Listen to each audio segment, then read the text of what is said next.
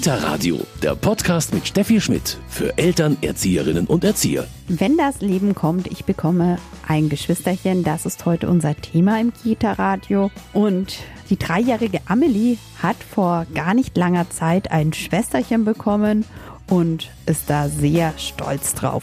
Eine kleine Schwester habe ich jetzt und die finde ich toll. Und meine kleine Schwester kann ich kuscheln. Ich zeige ihr Bilderbücher und helfe der Mama und bringe ihr Spielsachen. Ja, da wird mit der Schwester gekuschelt und Bilderbücher angeschaut. Also Amelie ist wirklich eine ganz, ganz tolle große Schwester. Wir sprechen heute über das Thema, wie ist das, wenn ein Geschwisterchen kommt? Wie bereitet man das große Kind darauf vor? Und was gibt es für Anregungen und Tipps, dass Eifersucht gar nicht erst entsteht? Das alles heute hier beim Kita Radio. Mein Name ist Steffi Schmidt. Ich freue mich, dass Sie dabei sind.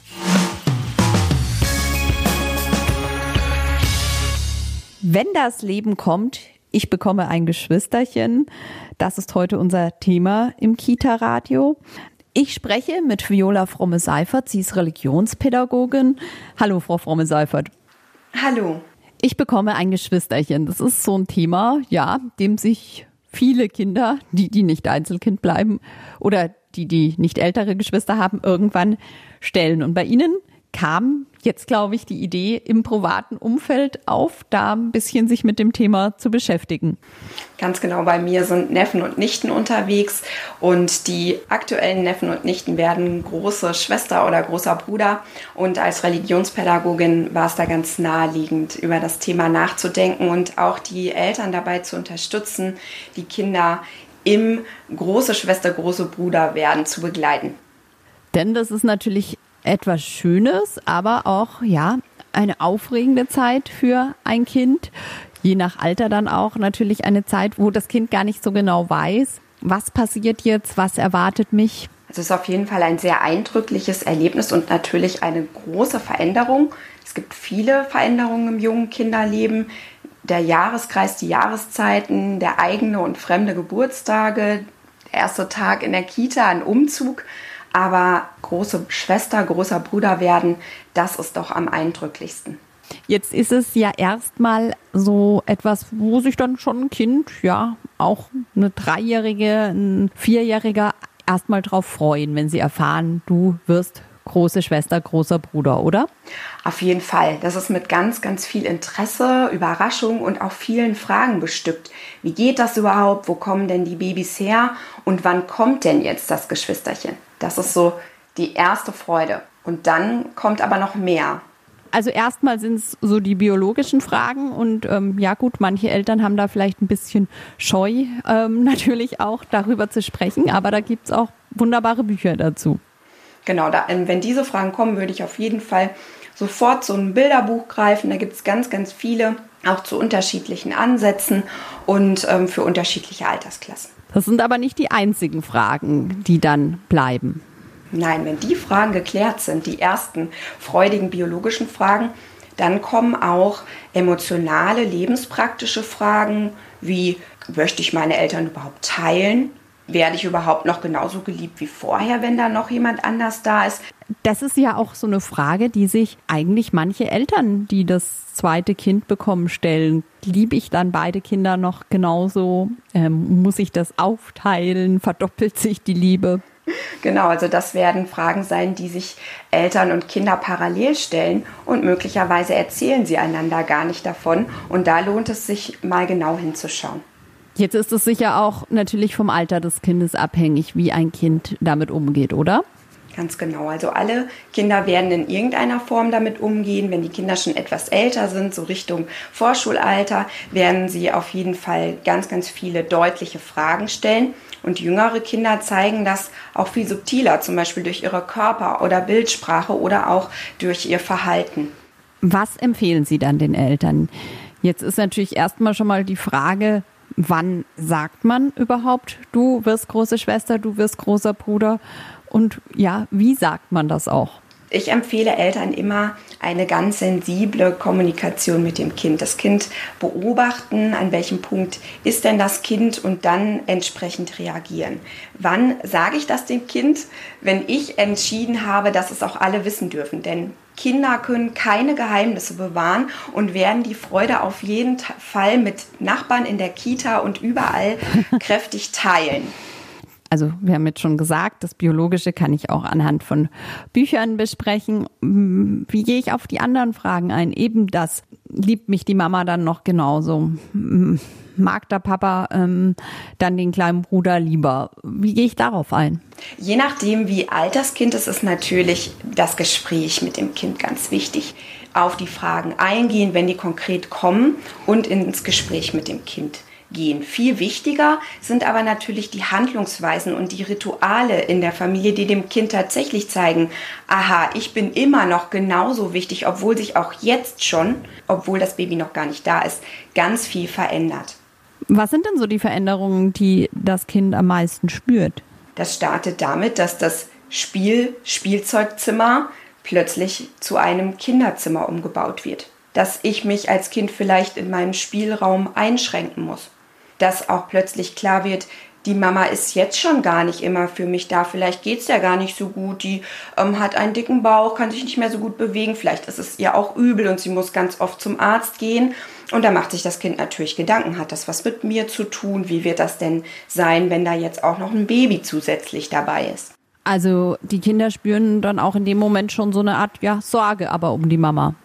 Genau, Sorge um die Mama. Es kann auch passieren, dass äh, die Kinder das A mit sich selbst in Verbindung bringen oder dann eben mit dem Baby, das da unterwegs ist. Und da ist es ganz wichtig, ähm, viel mit dem Kind zu sprechen ähm, und auch neue Rituale zu entwickeln. Also das deutlich zu machen, ähm, es verändert sich jetzt was. Vielleicht wird es nicht immer so sein, dass Mama dich jetzt ins Bett bringt und die und die Geschichte vorgelesen wird. Vielleicht ist es jetzt auch mal der Papa und wir hören in ein Hörbuch rein. Also schon in der Schwangerschaft neue Rituale mit dem Kind finden, die dem Kind gut tun, die dann nicht urplötzlich mit der Geburt des Kindes eintreten. Frau Fromme-Seifert, Sie haben schon gesagt, es sind so die Rituale, die auch wichtig sind und da eben ja auch schon in der Schwangerschaft etwas für das große Geschwisterchen zu ändern, damit das nicht so knall auf Fall sozusagen kommt. Da ist jetzt das Geschwisterchen und jetzt hat die Mama mal abends nicht mehr Zeit, dich ins Bett zu bringen.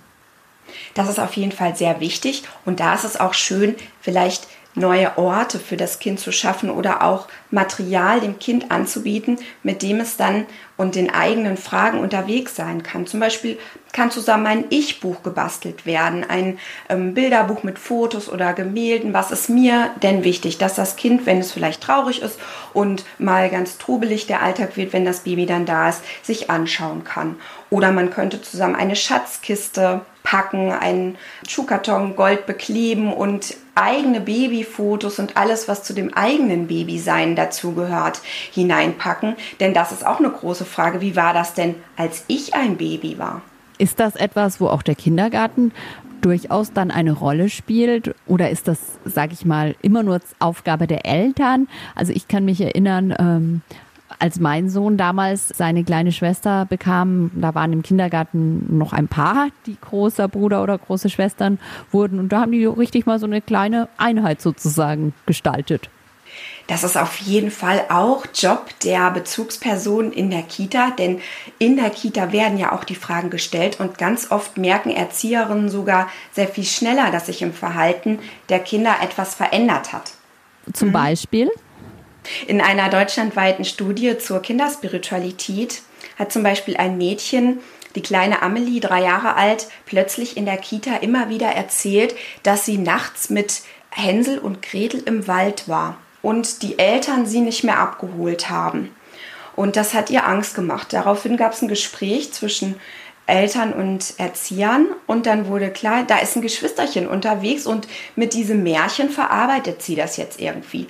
Und dann kam die Idee zwischen Eltern und Erziehern, wir könnten ihr doch ein Ritual schaffen, eine Möglichkeit schaffen, dass sie nicht mehr Angst vor dieser Situation hat. Und das war dann dieser Engelgedanke. Also da ist ein Engel dabei, der geht mit Hänsel und Gretel und Amelie in den Wald und zeigt dann den Weg zurück. Und Amelie fand das ganz toll und hatte dann am Ende überall den Engel.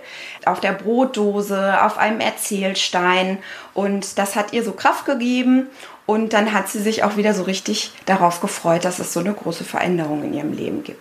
Also das Spirituelle spielt durchaus auf jeden Fall eine Rolle. Das spielt eine Rolle und spirituelle und religiöse Fragen werden auch den Eltern gestellt werden und auch den Erziehern, die auch manchmal ganz schön an erwachsene Grenzen bringen. Wo war ich eigentlich, bevor ich in Mamas Bauch war? Kennt mein kleiner Bruder dann Gott und ist meine kleine Schwester jetzt ein Engel? Was sagt man dann auf die Frage, wo war ich denn, bevor ich in Mamas Bauch war? Ich würde immer sagen, gar nicht sofort eine erwachsene Antwort geben, sondern erstmal zurückfragen, was ist denn deine Idee dazu und wollen wir vielleicht auch mal mit anderen Kindern darüber reden und vielleicht finden wir ja ein Buch dazu, also so einen gemeinsamen Suchprozess mit dem Kind starten. Stellen alle Kinder diese Fragen? Also oder kommt es darauf an, wie religiös ist die Erziehung bislang gewesen? Das ist ja sehr individuell, ob Kinder überhaupt Fragen stellen. Manche Kinder zeigen es einfach anders, dass sie zum Beispiel selbst wieder spielen, ein Baby zu sein oder plötzlich sich ganz besonders für Maria, Josef und das Jesuskind interessieren und da mit der Spielkrippe unterwegs sind jetzt im Advent. Also Kinder haben da unterschiedliche Wege, ihre Fragen zu zeigen, ob mündlich, wörtlich oder im Spiel. Aber diese spirituellen Fragen, die gehören einfach zur Natur der Kinder. Kinder schauen hinter die Dinge und das ist ihre Spiritualität. Jetzt dauert so eine Schwangerschaft neun Monate, also wirklich natürlich eine lange Zeit, selbst wenn das Kind, das Geschwisterkind das nicht von Anfang an weiß, ist es trotzdem auf jeden Fall eine lange, eine unabsehbare Zeit für eine Dreijährige, einen Vierjährigen, oder? Genau, also Zeit ist sowieso ein Thema. Ähm, wann kommen Dinge, wann passieren Dinge? Da wird immer wieder die Frage sein, wann geht das endlich los? Das Schöne ist, das Kind wird es ja in der Schwangerschaft sehen. Damit das Kind Zeit versteht, müssen Dinge sichtbar werden zum Beispiel im Jahreskreis ist das ja auch sichtbar. Ne? Die Welt verändert sich und die Mama verändert sich auch. Also das wird sehr, sehr hilfreich sein, die Fragen der Kinder zu begleiten. Wie kann man da auch das Kind möglichst aktiv einfach mit einbeziehen? Manche Kinder streicheln dann gerne den Bauch der Mama, andere ja, haben vielleicht doch eine gewisse Distanz. Genau, es gibt verschiedene Möglichkeiten, da muss man auch genau hinschauen, was das Kind so möchte und braucht. Im besten Fall darf das Kind natürlich mit zum Arzt und äh, das CTG beobachten. Das ist aber während Corona leider nicht möglich. Zum Beispiel kann man aber auch gemeinsam ein Schwangerschaftstagebuch basteln, immer das Bild reinkleben, vielleicht auch sich schöne Wünsche für das Baby überlegen. Toll ist es natürlich, wenn das Kind auch an der Namensgebung beteiligt ist. Natürlich müssen Kinder wissen, ich darf nicht den Namen meiner kleinen Schwester, meines kleinen Bruders aussuchen, aber dass gemeinsam überlegt wird und dass das Baby dann auch einen Namen bekommt. Also der Name, der ist ganz, ganz wichtig, ziemlich früh dann auch, wenn möglich. Genau, also ich würde immer empfehlen, nicht das Kind Zwerg, äh, Baby, Motte oder wie auch immer zu nennen, sondern dem wirklich einen Namen zu geben und auch das Thema Name für das schon mit im Alltag lebende Kind zu thematisieren. Warum haben wir dir deinen Namen ausgesucht? Was macht dich und dein Name eigentlich so besonders? Frau Fromme-Seifert, jetzt spielt es ja für viele Kinder nicht eine unerhebliche Rolle. Bekomme ich als Mädchen eine Schwester, bekomme ich als Junge einen Bruder. Manchen ist das egal, aber manche hätten schon gerne den Bruder, der mit mir dann auch Fußball spielt, die Schwester, die nicht so wild ist. Genau, also das kann schon durchaus sein, dass das Kind nochmal eine intensivere Vorbereitung auf das andere Geschlecht braucht. Ich habe zum Beispiel vor kurzem einen Videoanruf von meinem kleinen dreijährigen Neffen bekommen, der mir dann sagte, ich werde ein großer Bruder. Bei Mama ist ein ähm, Junge drin und der soll Lisa heißen oder Max. Naja, jetzt wird es eben ein Mädchen und jetzt muss meine Schwester noch mal intensiver damit arbeiten. Was bedeutet es denn jetzt, ein großer Bruder einer Schwester zu sein? Und abgesehen davon, die Idee von Spielen mit dem Baby wird sich ja sowieso sehr schnell relativieren und da sind Bilderbücher auch sehr, sehr hilfreich in denen man sieht, so ein Baby steht nicht gleich vom ersten Tag an am Fußballplatz. Ganz genau. Es gibt sogar in dieser Studie, von der ich erzählt habe, RPE, Religionspädagogik im Elementarbereich, ein Gemeinschaftszitat von Kindern, die sich darüber unterhalten haben, wie es wohl sein wird, ähm, großer Bruder, große Schwester zu werden. Und da haben die großen Geschwister, die das schon waren, gesagt, also Babys machen nicht viel, die liegen nur rum und schlafen und essen. Und dann war die Feststellung, also man ist erst ein Mensch, wenn man spielen kann und vorher ist man ein Baby. Jetzt gehen wir mal davon aus, der große Tag, die Geburt rückt da näher. Was gibt es denn da für Rituale? Also natürlich sollte das Geschwisterkind während der Geburt gut betreut sein. Aber dann, also bei uns war es zum Beispiel so, auch wenn es äh, vielleicht auch ein bisschen komisch klingt, dass die neugeborene Schwester dann noch eine Puppe mitgebracht hat für den großen Bruder.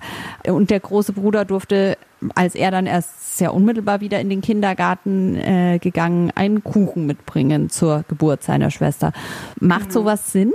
Bei der Partizipation geht es ja darum, wie bin ich denn an diesem neuen Prozess beteiligt? Ich habe zum Beispiel die rechte Wand im Kinderzimmer von meinem kleinen Bruder angemalt.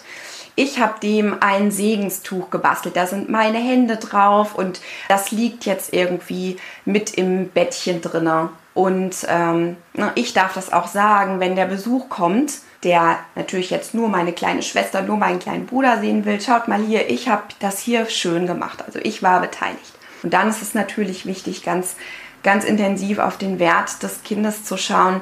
Ähm, du bist jetzt nicht plötzlich nicht mehr wichtig, sondern auch noch ganz besonders. Und das ist nicht nur der Geburtstag deiner Schwester, sondern auch der Tag, als du ein großer Bruder wurdest. Und dann kannst du natürlich auch einen Kuchen mit in den Kindergarten bringen. Sehr schön. Und im Idealfall, Sie haben zwar jetzt gerade gesagt, der Besuch kommt wegen dem Neugeborenen, aber im Idealfall betont das der Besuch auf jeden Fall nicht noch. Genau, aber das kann natürlich schnell passieren, weil das Neue ist ja süß und niedlich und dann wird es bewundert und bestaunt und dann kann sich ein älteres Kind natürlich zurückgesetzt fühlen. Und dann ist es schon schön, wenn es auch sich intensiv partizipativ beteiligen kann. Zurückgesetzt fühlen, sagen Sie jetzt, das passiert wahrscheinlich bei fast jedem älteren Geschwisterkind dann irgendwann die ersten Wochen oder Monate im Alltag einmal, oder? Das ist schon so, dass die Kinder auch viel loslassen müssen. Nicht nur Raum und Platz, auch Zeit mit den Eltern. Das ist das eigene Zimmer, das äh, sind Rituale, die liebgewonnen waren. Also das ist schon eine Zeit des Loslassens.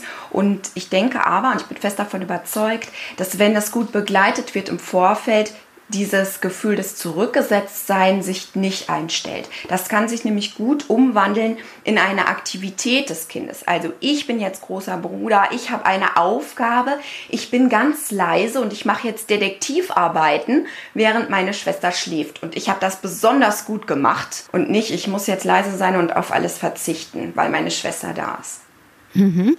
Natürlich ist es da auch sinnvoll, auch einfach, dass beide Elternteile für das große Kind, das Geschwisterkind, ja, feste Zeitfenster schaffen.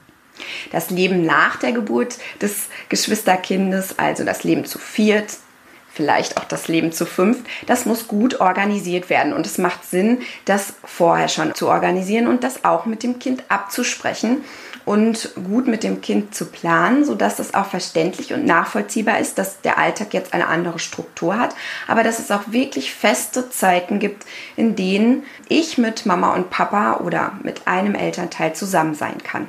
Und dann ist es so, dass viele Kinder, ja, gerade zwei, drei, vierjährige, danach tritt es vielleicht nicht mehr so auf, ähm, wenn sie ein kleines Geschwisterchen bekommen haben, vielleicht selbst auch wieder gerne so ein Stück Baby sind. Das ist auch völlig normal und in Ordnung. Ganz genau. Und da ist es auch wichtig, dass Eltern das sehr wohlwollend sehen. Es kann durchaus passieren, dass sich da Verhaltensweisen zeigen, die man nicht erwartet, wie ähm, weinen oder auch wieder einnässen oder Babyspielen, äh, wieder gewickelt werden wollen es ist einfach ein tiefes Bedürfnis, wieder ganz, ganz nah diese Liebe der Eltern zu erfahren, die ich jetzt plötzlich teilen muss. Und das Schlimmste ist natürlich, wenn das Kind dann erlebt, hier erfahre ich Strafen, hier erfahre ich vielleicht sogar gewaltvolle Kommunikation, wenn ich mich nicht so verhalte, wie die Eltern es vielleicht von meinem Alter erwarten, weil sie vielleicht durchaus vielleicht auch vergessen haben oder selbst überfordert sind, dass es für mich eine ganz eindrückliche Veränderung ist. Veränderung gibt es im Leben immer und deshalb ist dieser Prozess auch ein ganz wichtiger. Veränderungen wollen begrüßt werden, die wollen angeschaut werden und die wollen dann auch irgendwann losgelassen werden. Das ist der Moment, in dem die Veränderung zum Alltag wird. Und das ist ganz, ganz wichtig, dass wir da mit den Kindern hinschauen, sei es im nahen Familienumfeld und auch in der Kita. Frau Fromme-Seifert, Sie erleben das gerade bei Ihren Neffen und Nichten ganz aktiv mit, wie das ist, wenn jemand großes Geschwisterchen wird. Was ist so ein Tipp, den Sie auf jeden Fall da jedem mitgeben? Mein Tipp ist, schauen Sie auf die Alltagsrituale. Es ist ganz, ganz wichtig, liebevoll Sicherheit zu geben, den Alltag zu strukturieren und dann auch tatsächlich zu erwähnen. Wir werden uns auch immer wieder so verabschieden und begrüßen, so gemeinsam essen, so schlafen gehen, so miteinander feiern, so miteinander beten, wenn das Baby da ist. Und es wird nochmal anders und schöner sein, weil wir nicht mehr zu dritt, sondern zu viert sind.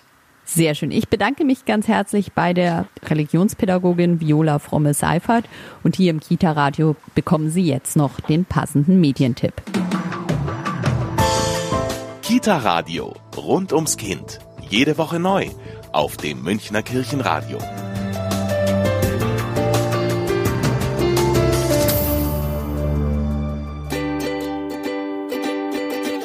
Ein Geschwisterchen für Pauli.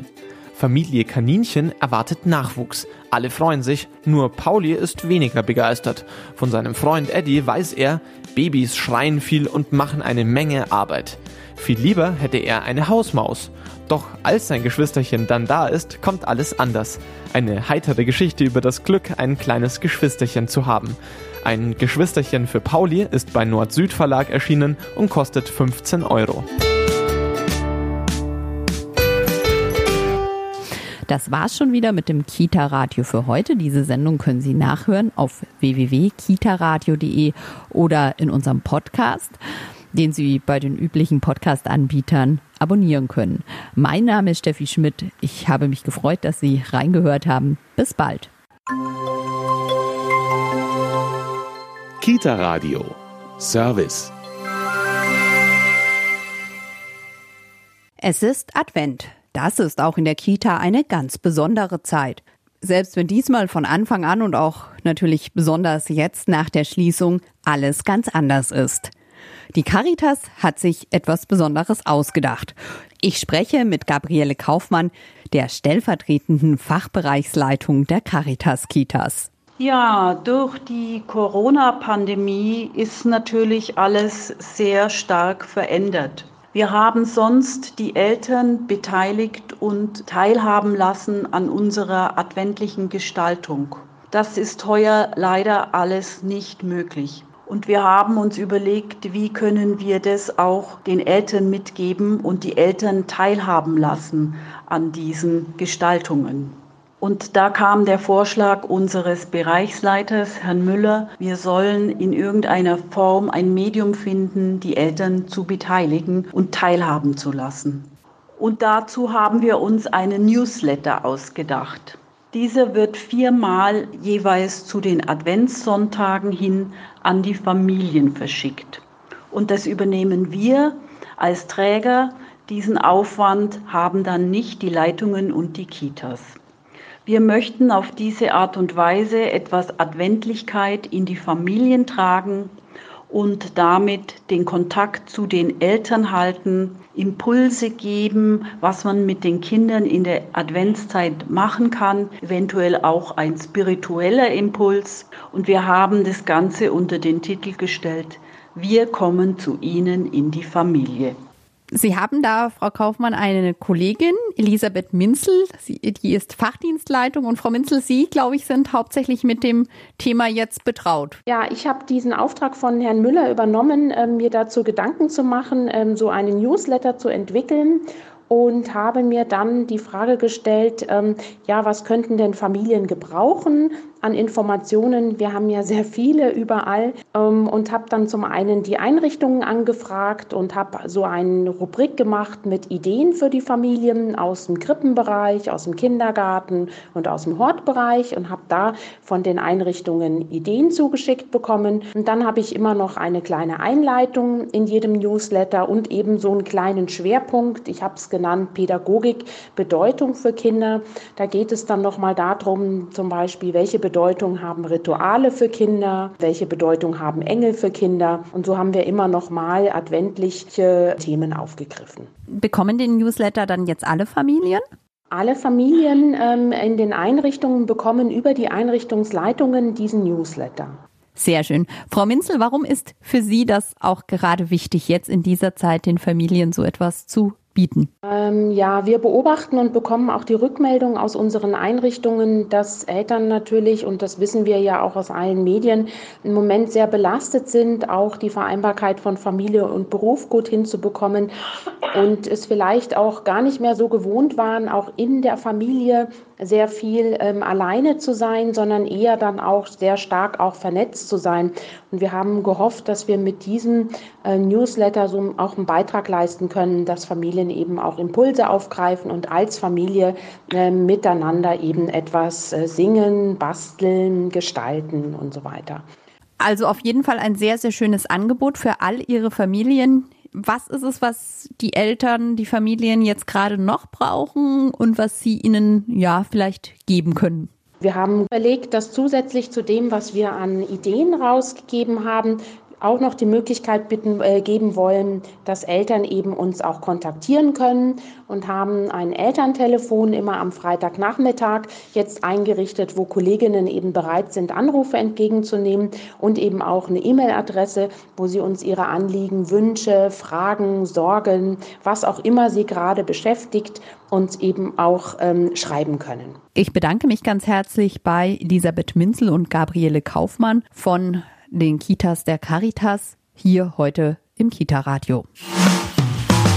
Kita-Radio, ein Podcast vom katholischen Medienhaus St. Michaelsbund, produziert vom Münchner Kirchenradio.